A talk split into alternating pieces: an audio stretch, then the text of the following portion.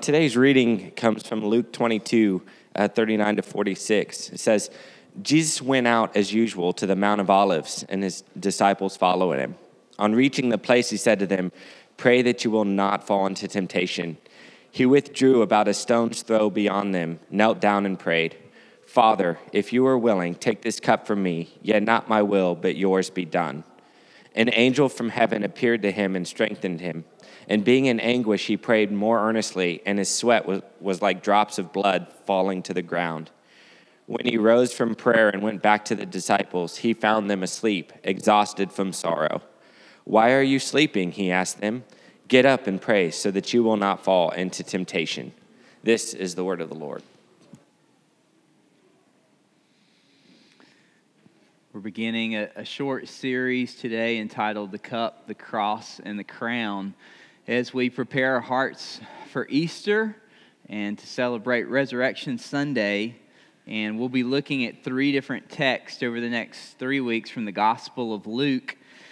And our hope in this time, as we look back at this story that for many of us is a familiar story, our hope is that uh, we would settle into this gospel story so deeply that we might see Jesus fresh and anew in our lives and in our hearts. And when we begin to read and to study this story, if you're familiar with the Old Testament at all, all of these details come racing at you as you see different pieces of history beginning to fit together. It's as if all of history was pointing to and waiting for this moment of the passion, particularly this week that we will be looking at. This week, where there are so many different details that are coming together, beginning with Jesus' triumphal entry into Jerusalem and the Last Supper with his disciples, when uh, he would display what servant leadership really looks like within the kingdom of God by washing his disciples' feet. And then he would institute the Lord's Supper and what we, the communion meal. And then he would pray in the Garden of Gethsemane. And then he would be arrested. And then many of you know the story from there the trial, the scourging, the cross. And then finally, on the third day, when it seemed as if all hope was lost, the glorious resurrection. And so that's what we'll be building towards over the next few weeks. And here is our hope in looking at this story once again that we might move past our individual, our selfish, our oftentimes instantaneous mindset of Jesus, what do you have for me today? And instead that we might simply see Jesus more clearly, that we would understand his story more deeply, that we would sense his love more closely. And so today we, be, we begin with a very disturbing passage of Scripture, a very dark passage of Scripture within this story that's called the cup. I, I wonder if you've ever found yourself at a place in life, at a place where the circumstances of your life don't satisfy the present desire of your heart. Have you ever been there? At a place where the circumstances of your life don't satisfy the present desires of your heart. Maybe you deeply want and long for something that God doesn't seem to deliver or to come through in or to provide for. What do you do in those moments? I can remember a very distinct season in ministry where I knew that my time in a particular ministry job was over. God had made that clear but yet God hadn't opened the next door. And it was a full year from the time in which I would struggle and know that my time was finished here, but yet God was calling me to be obedient for a full year until another door would open. And I can remember that struggle and those circumstances. Wonder if you've ever found yourself in a similar circumstance. My guess is that many of us can identify with that kind of struggle at a place where the circumstances of our life don't satisfy the desires of our heart. In some ways, I think this is all of life waiting. We're always looking forward to something. Discontentment seems to stalk us in the human life. We're always looking for something that our present circumstances don't seem to align with the desires of our heart. Maybe um, you would say, you know, there are some things in our life that are good and true desires, even God given desires. What do we do when those desires don't align with our present circumstances? Some of you find yourself single with a deep desire to be in relationship, in a marriage relationship. And it's more than a status, it's a longing, a burden, an ache. What, what do you do? Do you push your emotions to the side and do you act like they don't exist, causing them to come up in other unhealthy ways? Or do you change circumstances? Do you make something happen? Do you say, I'm going to double down on dating websites and I'm going to lower my standards and I'm going to spend time with people who aren't Christians? How do you handle that? Maybe you're married and it's turned out that you brought far more baggage into the marriage relationship than what you intended from your family of origin. And you find that marriage is more painful than it is fun or exciting. How do you handle those types of circumstances? Do you put your head down?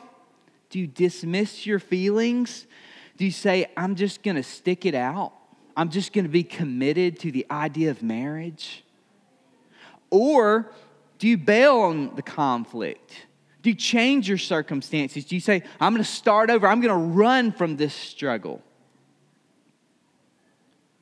Maybe some of you are in a career in which you're like my friend who said, I never grew up wanting to be a lamp salesman, but I'm a lamp salesman. What do you do when your present circumstances don't align with the desires of your heart? In the Garden of Gethsemane, Jesus teaches us what true faith looks like. Jesus doesn't deny his emotions, but he also doesn't manipulate his circumstances or take control. Instead, leaning into the will of an all knowing God, we see that Jesus trusts. In this text, Jesus teaches us how to best trust the Father in those times of suffering in our lives. And if you don't know of suffering, live enough life, and suffering will find you. And Jesus teaches us in this particular passage how to walk in the midst of suffering in what we would call the obedience of love. Look back at Luke 22 with me. Think for a moment what this must have been like for Jesus as he left the upper room with his disciples. And uh, Luke picks up as the story has been retold to him. And Luke shares with us, and he came out and went, as was his custom, to the Mount of Olives, and the disciples followed him. And when he came to the place, he said to them, Pray that you may not enter into temptation.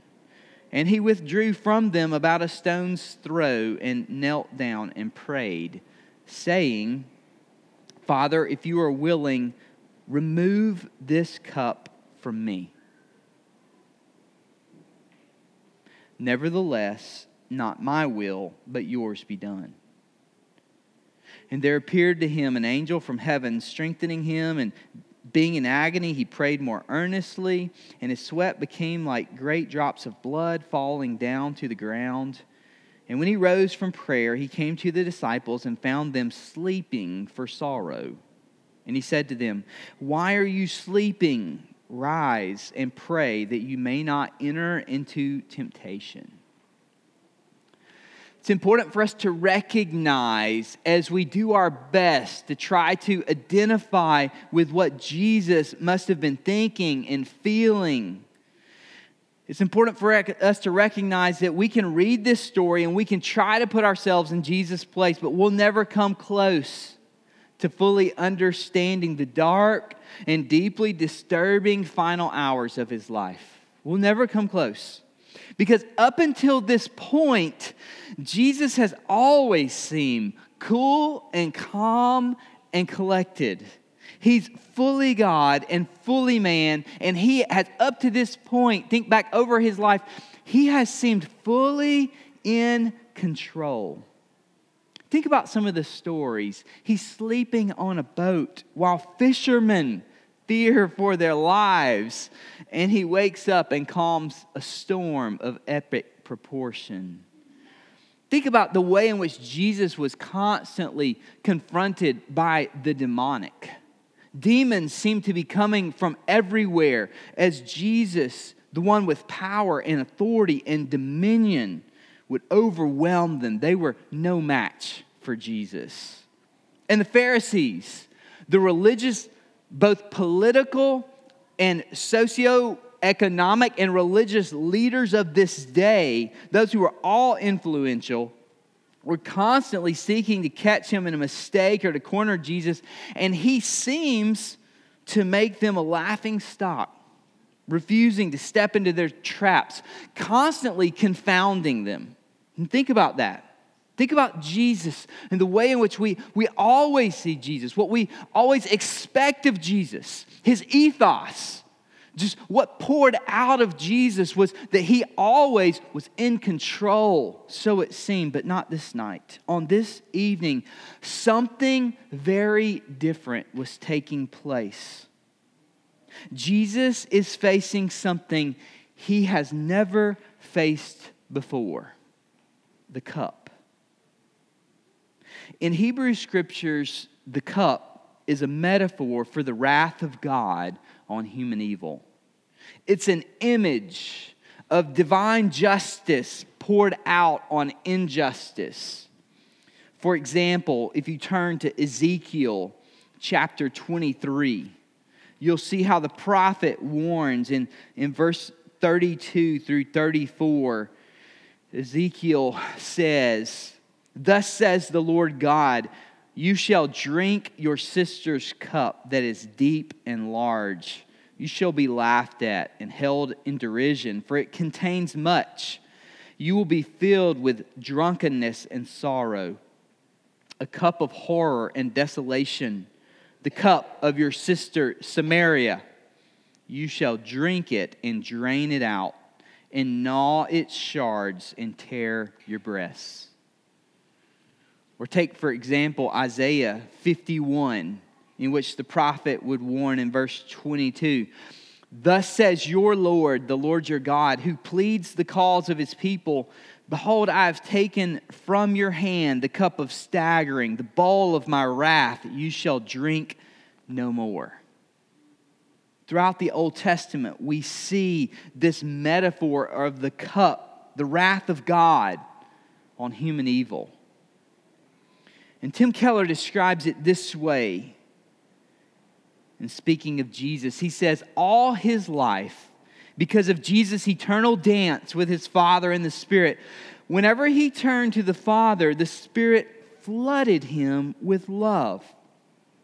What happened visibly and audibly at Jesus' baptism and at his transfiguration happened invisibly inaudibly every time he prayed. But in the Garden of Gethsemane, he turns to the Father, and all he can see before him is wrath, the abyss, the chasm, the nothingness of the cup. We don't even recognize Jesus in this moment. There's nothing familiar about him in Luke's text in chapter 22. He's never been so troubled at a place of such struggle and uncertainty. It says in other gospel accounts, if you read the accounts of Matthew um, or of Mark, they're twice as long, and, and we see um, more details, and we see the struggle. A struggle in which he says that his soul is sorrowful to the point of death. Sorrowful to the point of death. Why? What could cause Jesus the one who is always calm and collected and in charge, what could be cause him to be so sorrowful to the point of death? Is it the knowledge of the cross? Is it the physical suffering that he knows that he will face? I mean, certainly it seems that he is well aware of the fate that awaited him. He had just described his impending death to his disciples in the upper room during the time in which they took the communion meal. In fact, all of Scripture seems to point to the innocent and spotless Lamb that would die for the sins of the world. From the moment that Jesus, as a young boy, knew the scriptures and understood the prophecies, he knew that the cross awaited him. He knew that he was the spotless lamb. Ever since the time of the Exodus from, from Egypt, 1400 years earlier, think about it. The Jews would mark this time of the year by slitting the throat, slitting the throat of a cute, little, innocent, spotless lamb. What did that lamb do? Cute. Not old enough to hurt anyone and letting the blood drain out and being reminded that something had to die in order for forgiveness to be offered. That true love demands justice. There is no such thing as love without justice. And God demanded payment for sins. And the Israelites knew that well. They knew that they were saved at the Passover. They celebrated it because their doorpost was painted with the blood of this little lamb as they left Egypt. And the death angel passed over their homes, and their firstborn was saved. And the scriptures tell us that all throughout the land, not just the firstborn of those who were humans, but even of the animals died. And there was great wailing all throughout Egypt. And Jesus and his disciples had just completed the meal that reminds them of the redemption that would take place because of the Lamb. And all the while, Jesus is reminded that he will be the final, once and forever Passover lamb who will die for the sins of the world. Innocent, spotless, perfect. The only Son of God, who would be sacrificed on a cruel cross, whose blood would be poured out for the sins of the world. But all of this is not the cause for Jesus' soul to be sorrowful to the point of death. This is not what caused Jesus to literally sweat drops of blood like a weightlifter who has burst blood vessels in the agonizing pressure of their workout. No, Jesus is literally being pressed emotionally and mentally and physically and spiritually because he is at a place in his humanity where it would seem that the circumstances of his life may not satisfy the present desire of his heart. See, Jesus is not fearful for death.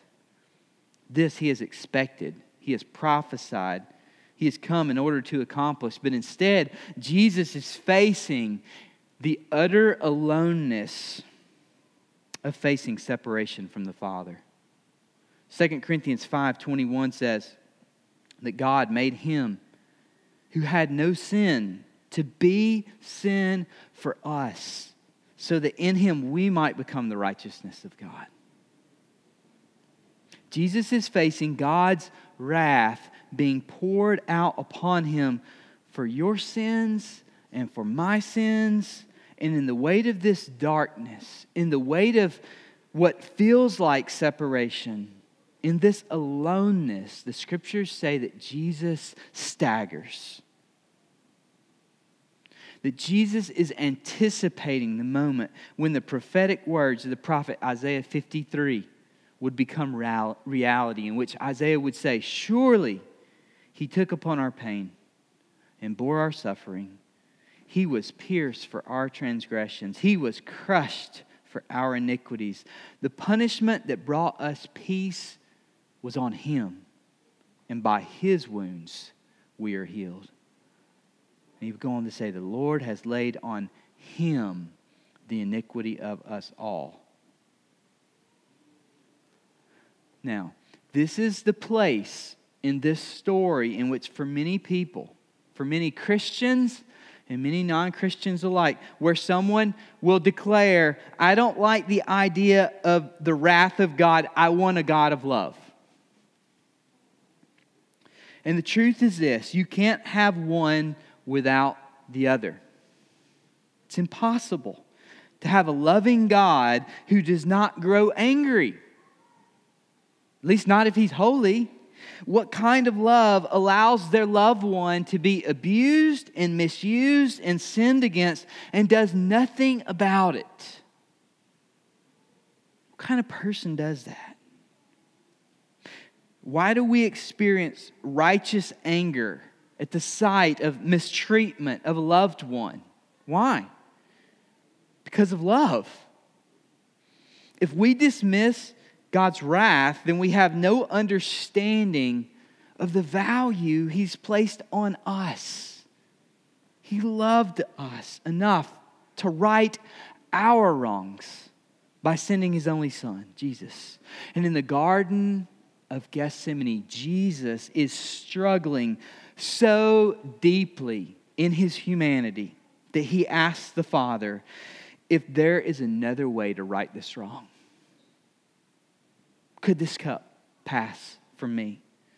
If there's another way to rescue the world from sin, then Father, please do it.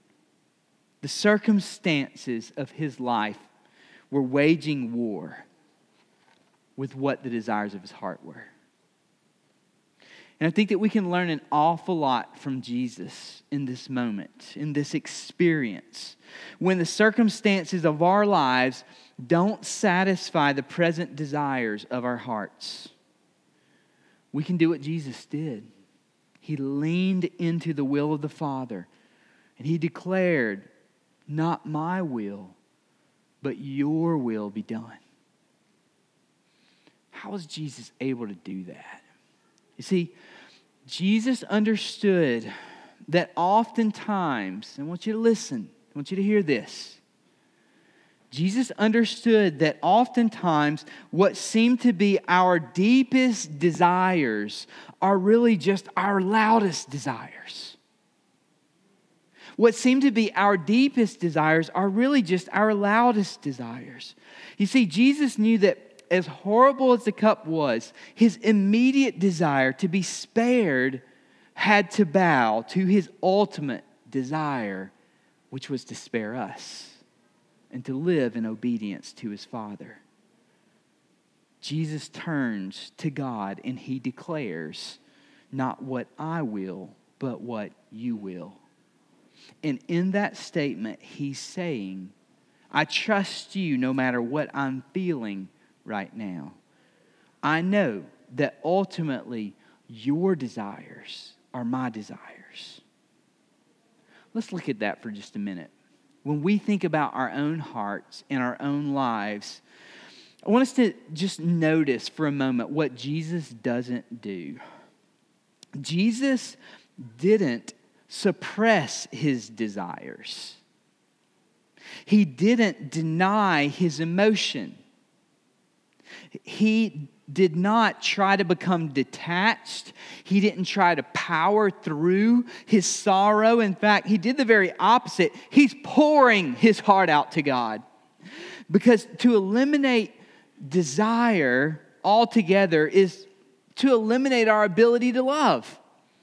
And so it's very important that we feel our feelings. And just like Jesus, that we pour them out to God. He can handle them. Jesus can handle the desires of our heart, He can handle our struggles, our loneliness, He can handle our depression. Say, How can He handle them? Because He has felt them. And I am convinced that he has felt them in a much deeper and darker way than we will ever feel them. That's what this story teaches us. You may not believe that. I think only the Spirit can show us that as we really truly come to understand the cup. Jesus didn't suppress his desires, but I want you to notice that he also didn't surrender to his desires. He didn't give up. He didn't give up. He didn't give in. He didn't cave in or run or, or, or fall away or say, I'm going to change my circumstances. Most certainly, he, he could have. It's the 11th hour. He could have said, I've changed my mind. He had the right, he had the ability. But that's what many of us do. Many people have a pattern of getting out of Dodge at the first hint of any kind of suffering in their life. So many of us do. So many of us will suppress our desires. We'll just put our head down and say, I'm going to power through this, which never works. Desire is always going to come out in an unhealthy way when we do that. And then there's others of us that just say, at the first hint of suffering, I will do whatever it takes to change my circumstances. I will run, I will flee, I will get out of Dodge to avoid suffering at any cost. And for some people, that even means turning away from God. Turning away from God in an attempt to escape suffering. How foolish we are. But Jesus knew the most valuable lesson about suffering and desire that ultimately his desires would only be satisfied in the Father. He knew his, his desires would ultimately only be satisfied in the Father and that every other lesser desire in our lives is meant to point us to our ultimate desire, which is God, to live in an obedient and loving relationship with our Heavenly Father. To live in an obedient and loving relationship with our Heavenly Father, who is truly our, the only true source of joy. You see that mimicked in society today in the relationships that sons and daughters have, particularly with their fathers. And I think it's a shadow of the ultimate relationship that we have with our Heavenly Father. All of you know, in a, in a generalized sort of way, um, a, da- a, daughter who did not. Um, come to feel and understand the loving acceptance of a dad who loved them unconditionally. And all of you know someone who ran at a very young age because that relationship didn't exist in their life and they attempted to replace that relationship with another man. You know someone like this. You know this story plays itself out time and time and time again, and it ends terribly. And then at the same time, each of you know a young man that you look at and you see his drivenness. And that drivenness might have even served him well at some point in life, but this drivenness in which he can never be satisfied, he can never have enough he never knows when to pull back because he never had a deep connection with a dad who said, You are enough. I am proud of you. And he lives endlessly throughout his life in order to satisfy the ghost of a relationship with a father, maybe even a father who doesn't exist anymore. Maybe a father who's passed away. Maybe a father who doesn't even appreciate the values that he's living out in his life. We each desire that ultimate, intimate relationship with our Heavenly Father. We see it expressed with our earthly fathers because that relationship is the only true relationship that brings deep satisfaction, intimacy, and joy. And so Jesus chose to trust and obey. He said, Not what I will, but what you will. Because of what Jesus went through, you will never experience your own Gethsemane because of what he did. Spurgeon said it this way Spurgeon said, He took the cup of damnation with both hands and he drank it dry. And because of this, you too will be able to trust the Father in your suffering. You will be able to trust that because Jesus took the cup, your deepest desires and your actual circumstances are going to find their eternal fulfillment in the eternal love of your Father. You're going to be able to find that. No love for family, no love for friend, no love for a spouse, no love for children, no romantic love will ever be able to satisfy you like the love of the Father. And Jesus teaches us that. All these other loves will fail. Jesus never will. I want to invite our musicians and those who are serving communion to come up. And today we're reminded as we prepare our hearts for the Lord's table, we're reminded because Jesus drank the cup of wrath, we today can drink the cup of love. His blood poured out for us.